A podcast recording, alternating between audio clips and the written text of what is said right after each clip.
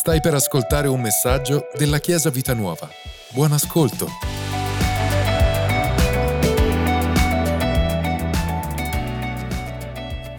Oggi, come vi avevamo annunciato e come ci piace fare ehm, tutti gli anni, inizieremo un percorso per prepararci alla Pasqua da qui alla Pasqua. Avremo solo una domenica, la prima domenica di aprile che non, che non, non sarà sull'argomento perché avremo un ospite, quindi ve lo anticipo già. Il pastore Filippo, dove adesso c'è il pastore Fabio, viene lui questa volta, dopo tantissimi anni, e viene finalmente con sua moglie lasciano a casa i bambini e vengono da soli e sono molto contenta per questo e staranno qui uh, quattro giorni anche loro con noi perché abbiamo delle cose da fare e, e la domenica predicherà in chiesa da noi.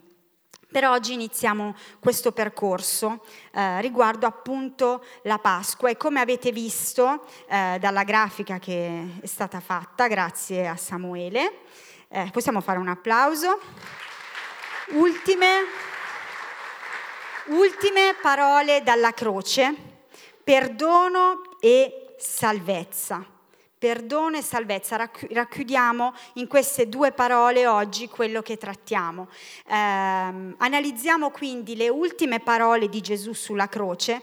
Chiaramente tutte le parole di Gesù sono importanti, tutte le parole, tutta la parola è divinamente ispirata, quindi dalla Genesi all'Apocalisse ogni parola che è contenuta in questo libro è una parola ispirata, è una parola importante, però oggi analizziamo quelle che sono state le ultime parole di Gesù sulla croce, perché sicuramente Gesù diceva le ultime cose sono le cose veramente importanti.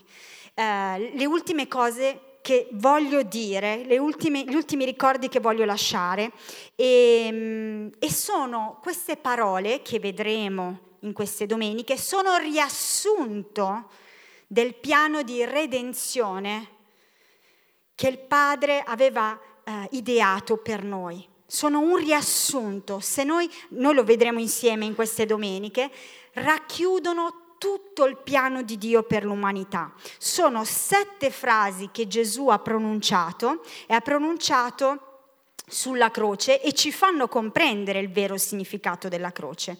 Vi chiedo di aprire la vostra Bibbia in Luca capitolo 23, andiamo nel Vangelo di Luca. Luca capitolo 23 e voglio leggere dal versetto 33. Iniziamo a leggere pochi versetti Naturalmente qui siamo già al momento della crocifissione, c'è già stato un percorso prima. L'anno scorso avevamo fatto un percorso diverso e se vi ricordate avevamo visto quello che era successo nel Getsemani, eravamo partiti un po' prima. Quest'anno invece ci concentriamo sulla croce. Versetto 33 del capitolo 23 di Luca dice, e quando giunsero al luogo detto del teschio, là crocifissero lui e i malfattori, l'uno a destra e l'altro a sinistra. E Gesù diceva, Padre, perdona loro perché non sanno quello che fanno. Poi, spartite le sue vesti, le tirarono a sorte. Sicuramente il perdono è al primo posto di importanza per Gesù, perché la, una delle ultime frasi che dice ci parla di perdono. Padre, perdona loro perché non sanno quello che fanno. Padre, perdona loro perché non sanno quello che fanno. L'uomo ha bisogno di ricevere perdono l'uomo ha bisogno di essere perdonato e questo Gesù lo sapeva bene. E la cosa meravigliosa è che Gesù non solo perdona, ma scusa anche coloro che gli stanno facendo del male, perché dice perché non sanno quello che fanno. Quindi è come se li stesse scusando, li stesse quasi proteggendo perché non sanno quello che fanno. Quindi non li sta incolpando, non li sta giudicando, ma sta dicendo perché non sanno quello che fanno. Gesù diceva, inizia così questo versetto 34, voi sapete dal vostro pastore che quando c'è un verbo all'imperfetto, e anche in greco questo verbo all'imperfetto, significa che è qualcosa che viene ripetuto. Quindi questo Gesù diceva vuol dire che probabilmente non l'ha detto una volta, l'ha detto più volte. E quindi indica che il perdono, che questa preghiera, sì è vero, può essere io ti perdono e lo dico una volta, ma può esserci bisogno di ripetere, di ridire questa parola, io ti perdono, o di ricevere il perdono. Quindi perché? Perché il perdono a volte non basta un momento, è un percorso, è un cammino che noi facciamo nella nostra vita. Il perdono è possibile, ma non è sempre facile. Il perdono è possibile, ma non è sempre facile e molte volte richiede un percorso, un cammino. E quindi questo diceva, Padre, perdona loro perché non sanno quello che fanno. Quindi Gesù non muore minacciando il giudizio? Avrebbe potuto farlo? Sì.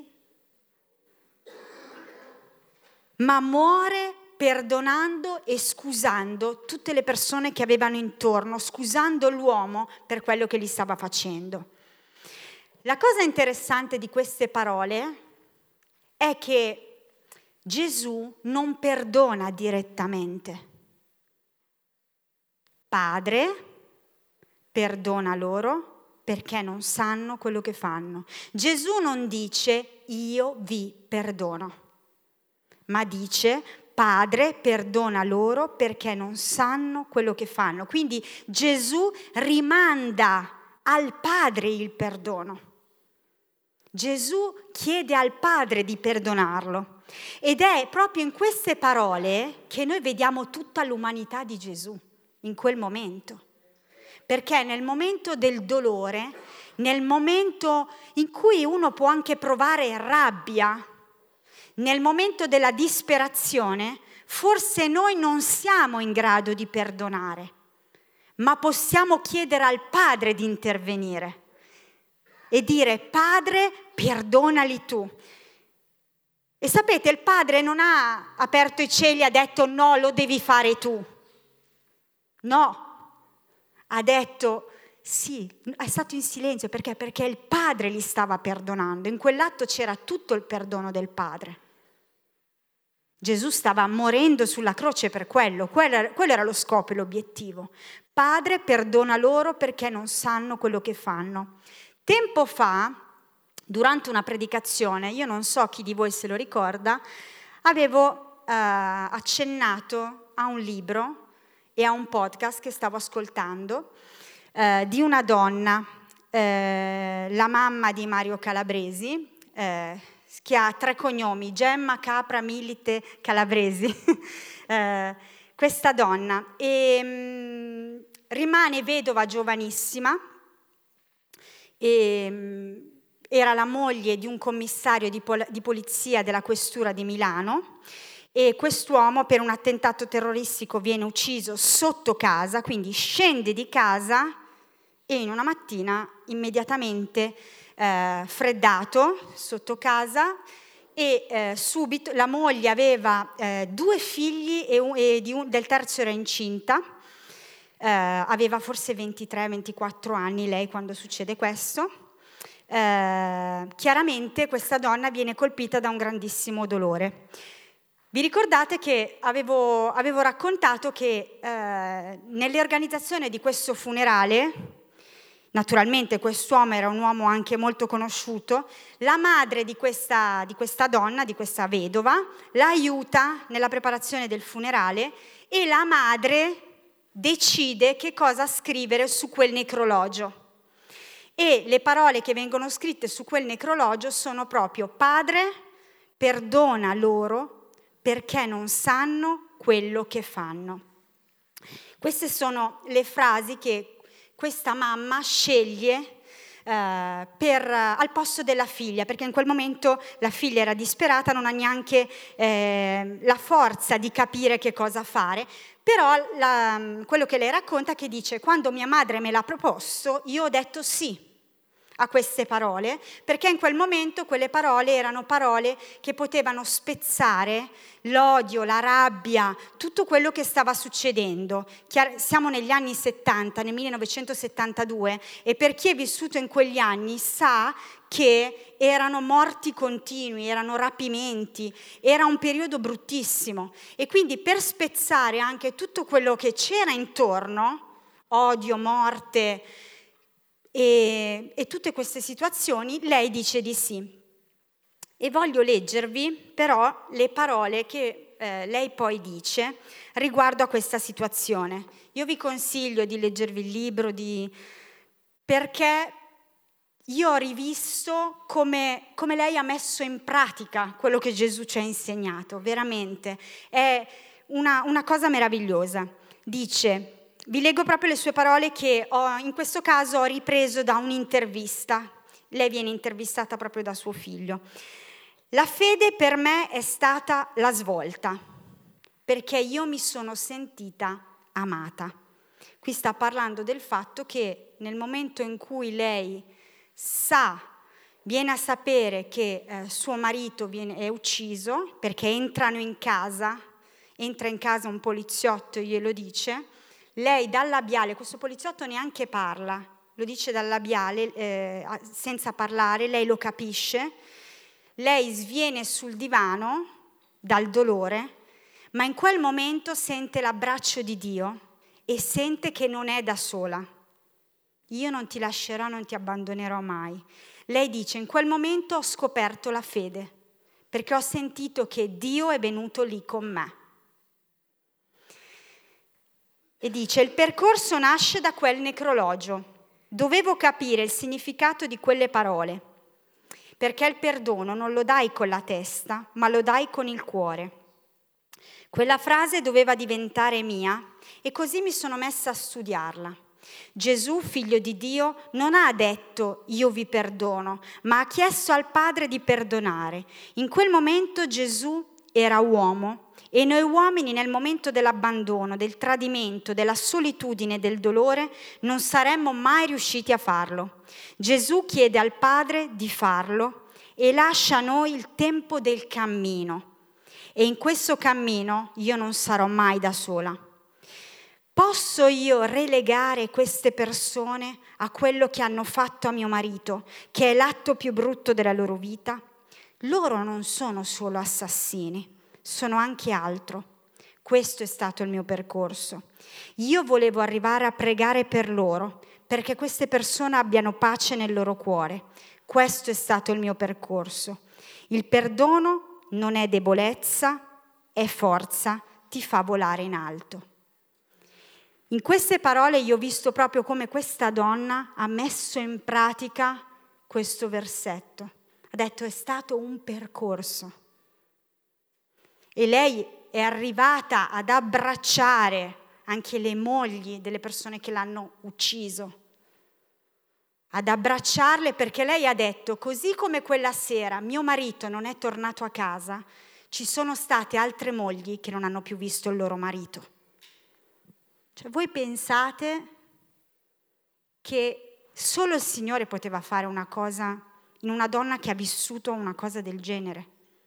La cosa meravigliosa è che lei ha accettato che il Signore intervenisse nella sua vita, perché un'altra persona avrebbe potuto arrabbiarsi, un'altra persona avrebbe potuto invece, Signore, colpa tua, mi trovo in questa situazione, perché invece lei ha accettato questo aiuto nella sua vita, l'ha ricevuto e questo è meraviglioso, bellissimo. È proprio come queste parole sono, vengono messe in pratica, queste parole di Gesù sono state messe in pratica. In Colossesi c'è un versetto molto importante che ci parla di perdono. Colossesi capitolo 1, voglio leggervelo, i versetti 13 e 14. Dicono così poiché egli ci ha riscossi dalla potestà delle tenebre, naturalmente sta parlando di Gesù, e ci ha trasportati nel regno del suo amato figlio, in cui abbiamo la redenzione per mezzo del suo sangue e il perdono dei peccati, in cui abbiamo la redenzione per mezzo del suo sangue e il perdono dei peccati. Questa parola redenzione ha a che fare con la liberazione perché ha a che fare con il pagamento del riscatto. Quando uno schiavo, per uno schiavo veniva pagato un riscatto per renderlo libero. È quella parola che ci parla di liberazione e quindi sta dicendo che noi siamo stati liberati, abbiamo ricevuto la liberazione per mezzo del suo sangue e il perdono dei peccati. Il perdono, la redenzione, quello che Gesù ha fatto per noi, porta prima di tutto libertà nella nostra vita.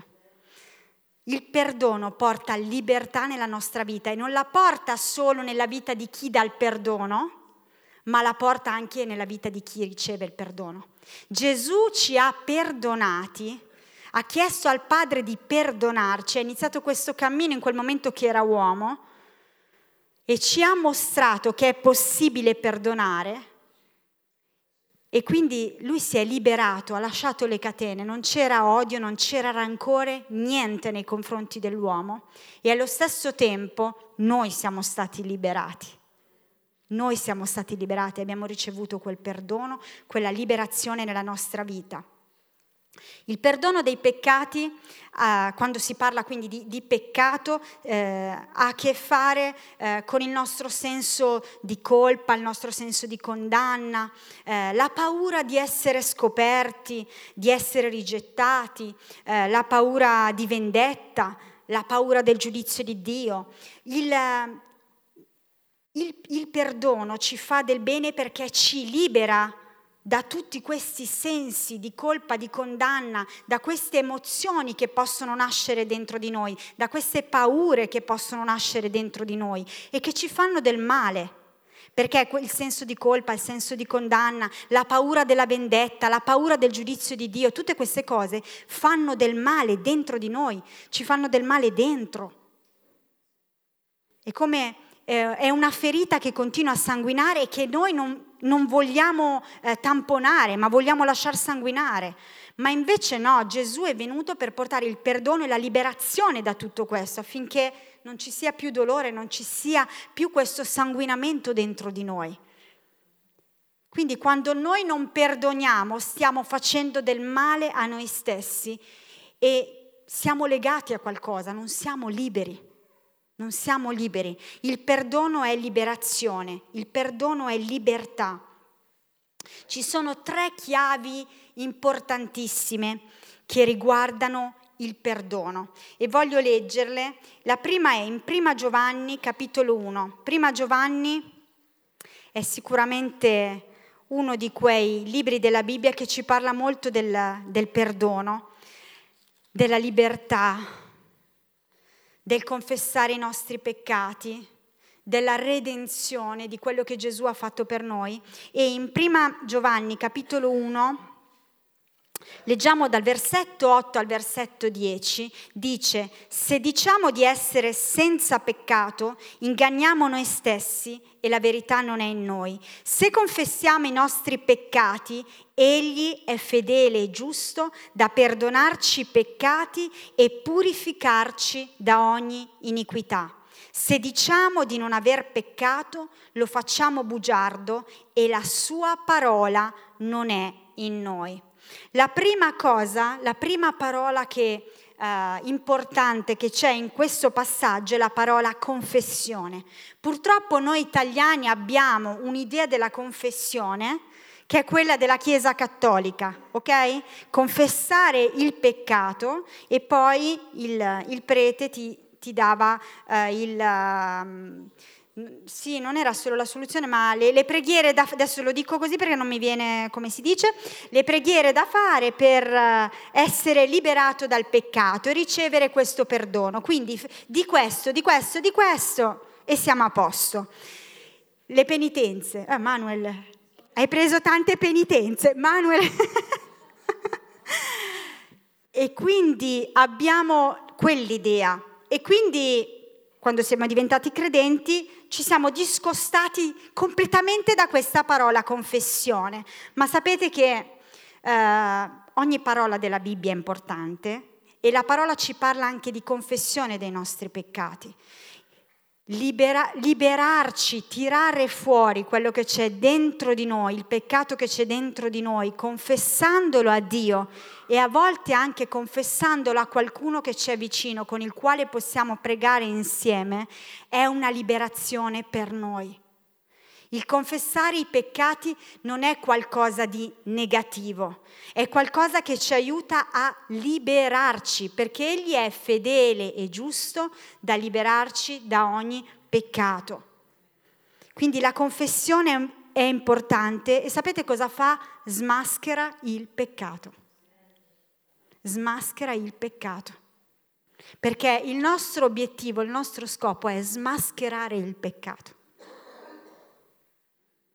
Quando la parola dice non date luogo al diavolo, non date luogo e non lasciate spazio per il diavolo, il peccato. Quando noi lasciamo spazio per il peccato nella nostra vita, stiamo dando luogo al diavolo. Noi dobbiamo smascherare il peccato. E quando qualcuno va da un'altra persona e dice aiutami perché ho bisogno di pregare con qualcuno per liberarmi da questa cosa, sta smascherando il peccato e non sta dando spazio al diavolo. Noi non vogliamo dare spazio al diavolo nella nostra vita. Amen? Alleluia. Quindi la prima parola è confessione. Il Salmo 51 invece ci parla di un'altra parola importante. Salmo 51. Qui è il salmista che parla di, di se stesso. Salmo 51, versetto. Partiamo dal versetto 1. Qui, questo è un salmo di Davide e Davide ha scritto questo salmo in un momento eh, dove lui aveva peccato. È nel momento in cui il profeta Nathan va da lui, perché? Perché lui cosa aveva fatto? Aveva peccato con Bathsheba.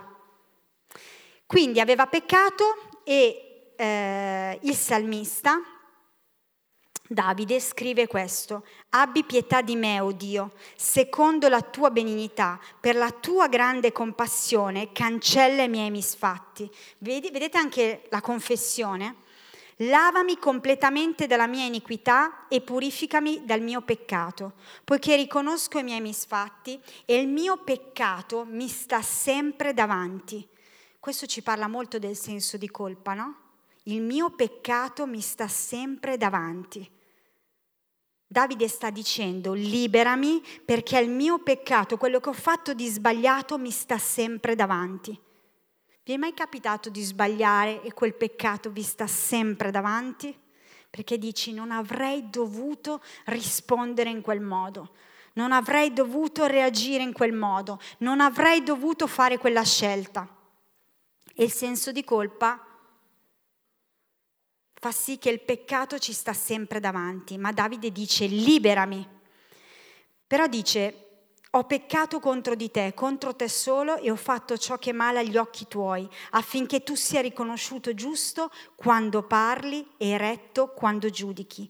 Ecco, io sono stato formato nell'iniquità e mia madre mi ha concepito nel peccato, ma a te piace la verità che risiede nell'intimo e mi insegni la sapienza nel segreto del cuore.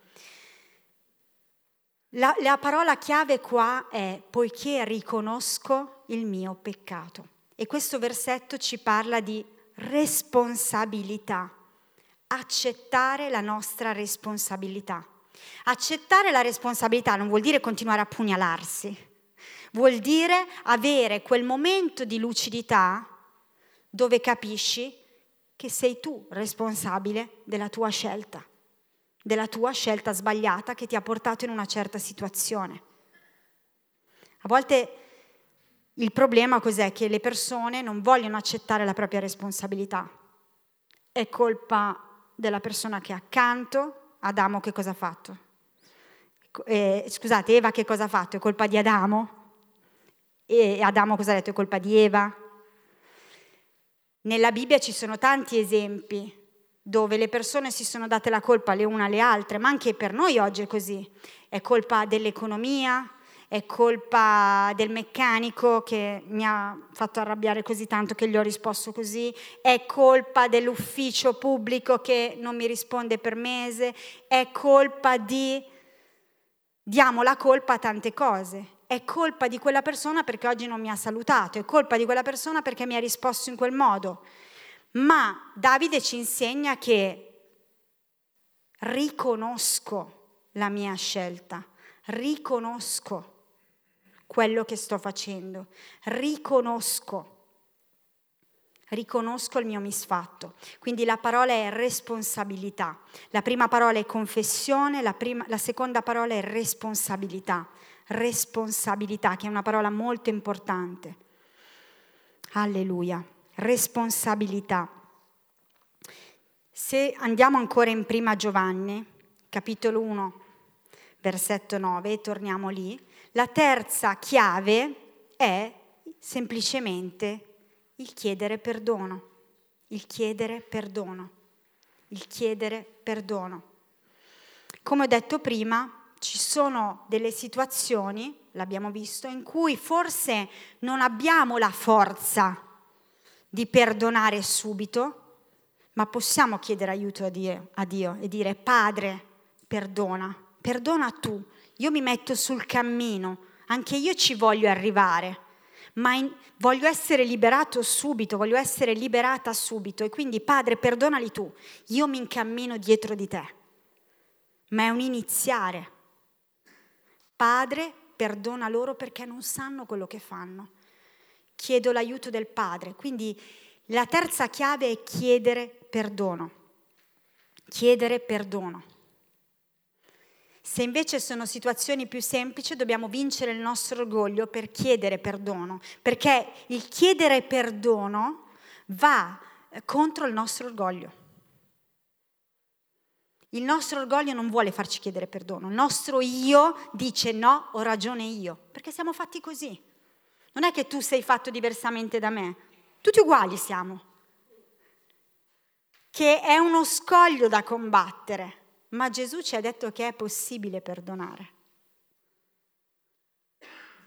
E quindi andare contro il nostro orgoglio e dire io perdono, io perdono, io perdono, io decido di perdonare perché in questo perdono c'è la mia liberazione. In questo perdono c'è la mia liberazione. Quando voi perdonate l'altro c'è la vostra liberazione c'è la vostra libertà prima di tutto. Sapete, poi l'altra persona può anche non accettare il vostro perdono, ma è un problema suo che ha poi con Dio, che non ha accettato il vostro perdono. Ma noi dobbiamo perdonare. Amen? Al di là di tutto. Quindi confessione, responsabilità, chiedere perdono. Chiedere perdono a chi? Al Padre e agli altri al Padre e alle persone intorno a noi se è necessario. A volte sono, c'è solo bisogno di chiedere perdono al Padre perché è una cosa tra noi e Lui, a volte c'è bisogno di andare a chiedere il perdono alle altre persone. Voglio tornare ora in... No, Rimaniamo in Prima Giovanni, scusate, Prima Giovanni, capitolo 2, voglio leggere ancora due versetti.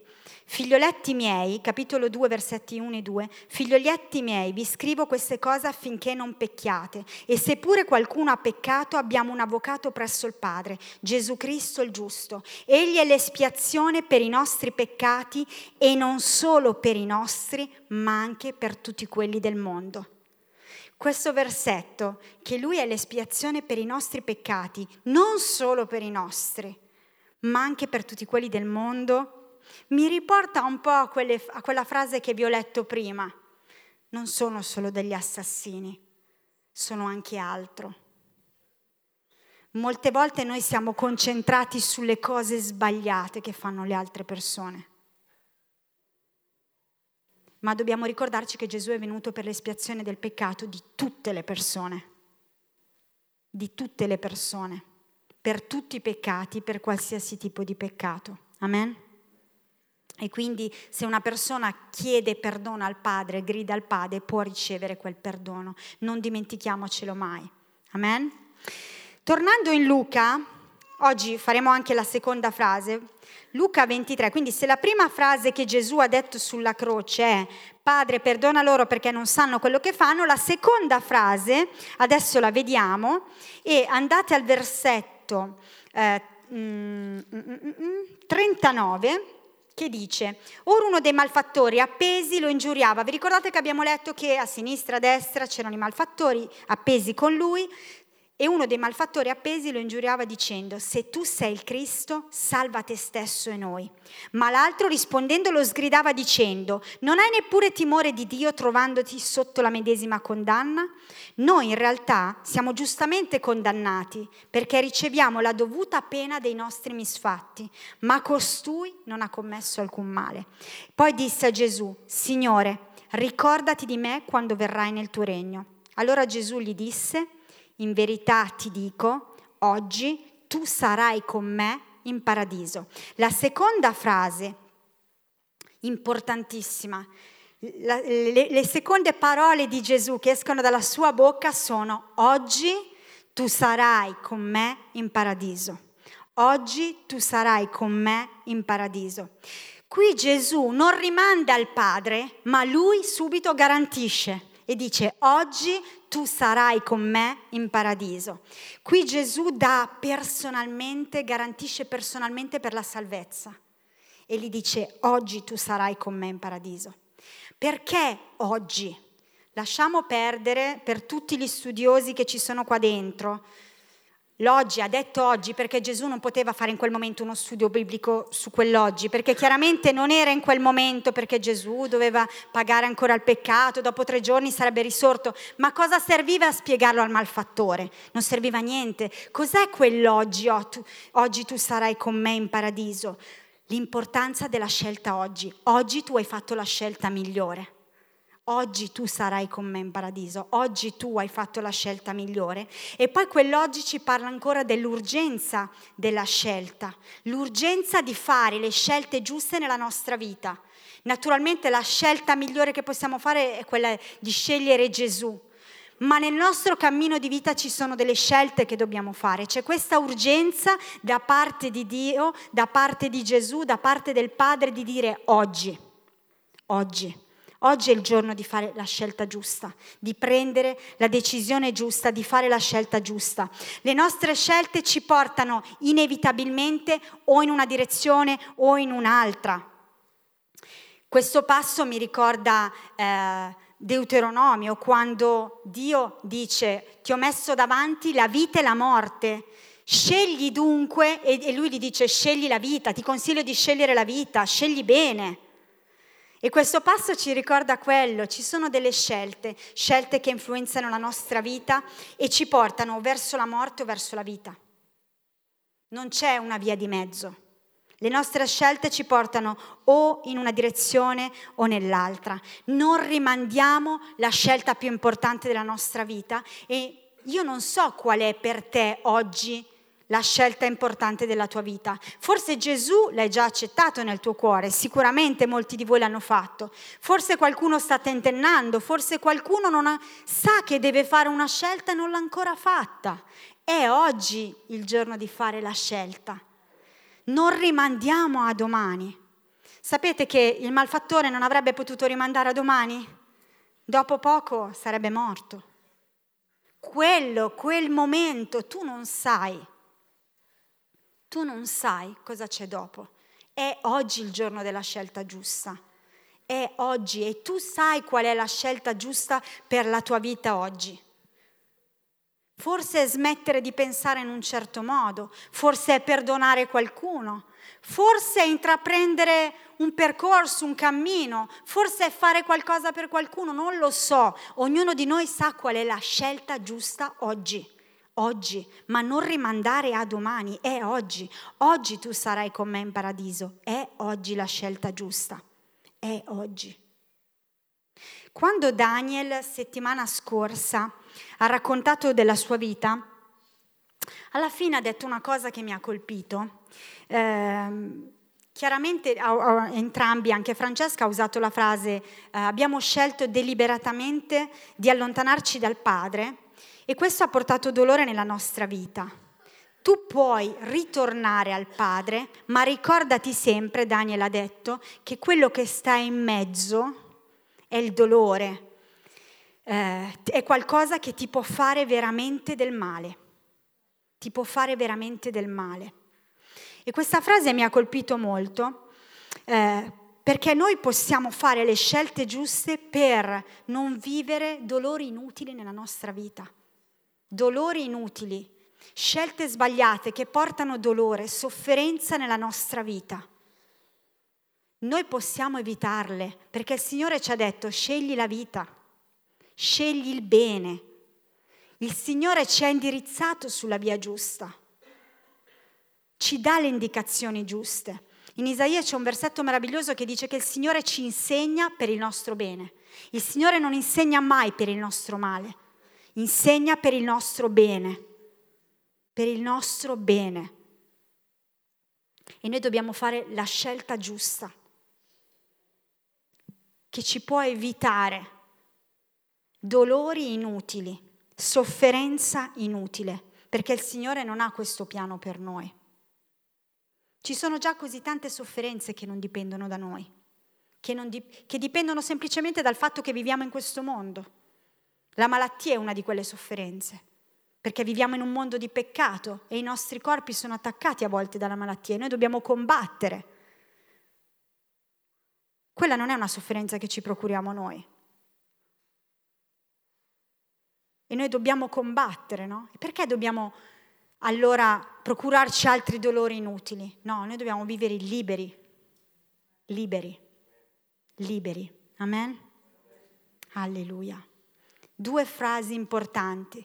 Padre, perdona loro perché non sanno quello che fanno. Oggi tu sarai con me in paradiso. Con questo percorso, queste sette frasi, oggi ne abbiamo viste due, non ve le dimenticherete più. E queste frasi racchiudono veramente il piano di redenzione del Padre per ognuno di noi, per tutta l'umanità. E desidero che Oggi è anche il momento di Santa Cena. Prima di fare la Santa Cena possiamo prendere un tempo per riflettere su quello che abbiamo detto. Perché forse oggi è il giorno che devi fare una scelta. Una scelta che può avere a che fare con il perdono, ma anche con altro nella tua vita. Però è oggi che fai quella scelta.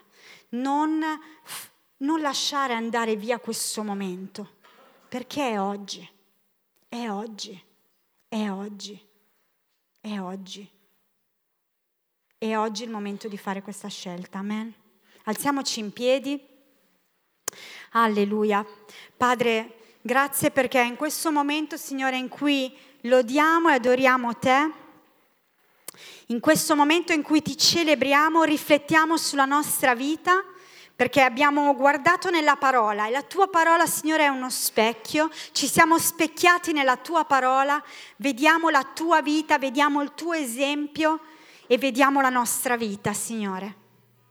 E prendiamo, Signore, quello che abbiamo bisogno oggi, lo mettiamo in pratica nella nostra vita, sapendo, Signore, che, che è la scelta migliore che è la scelta migliore per noi ed è una scelta che porta vita, è una scelta che porta il bene. Alleluia. Padre, grazie. Grazie. Tu sei un Dio fedele. Tu sei un Dio fedele, tu non vieni mai meno, la tua parola non viene meno, quello che hai scritto, quello che hai detto è così e noi ci aggrappiamo a queste parole, Signore. Alleluia. E ci aggrappiamo a queste parole. Alleluia. Grazie per averci ascoltato. Rimani aggiornato attraverso i nostri canali social. Ci trovi su Facebook, Instagram, Spotify e sul sito www.chiesavitanuova.org.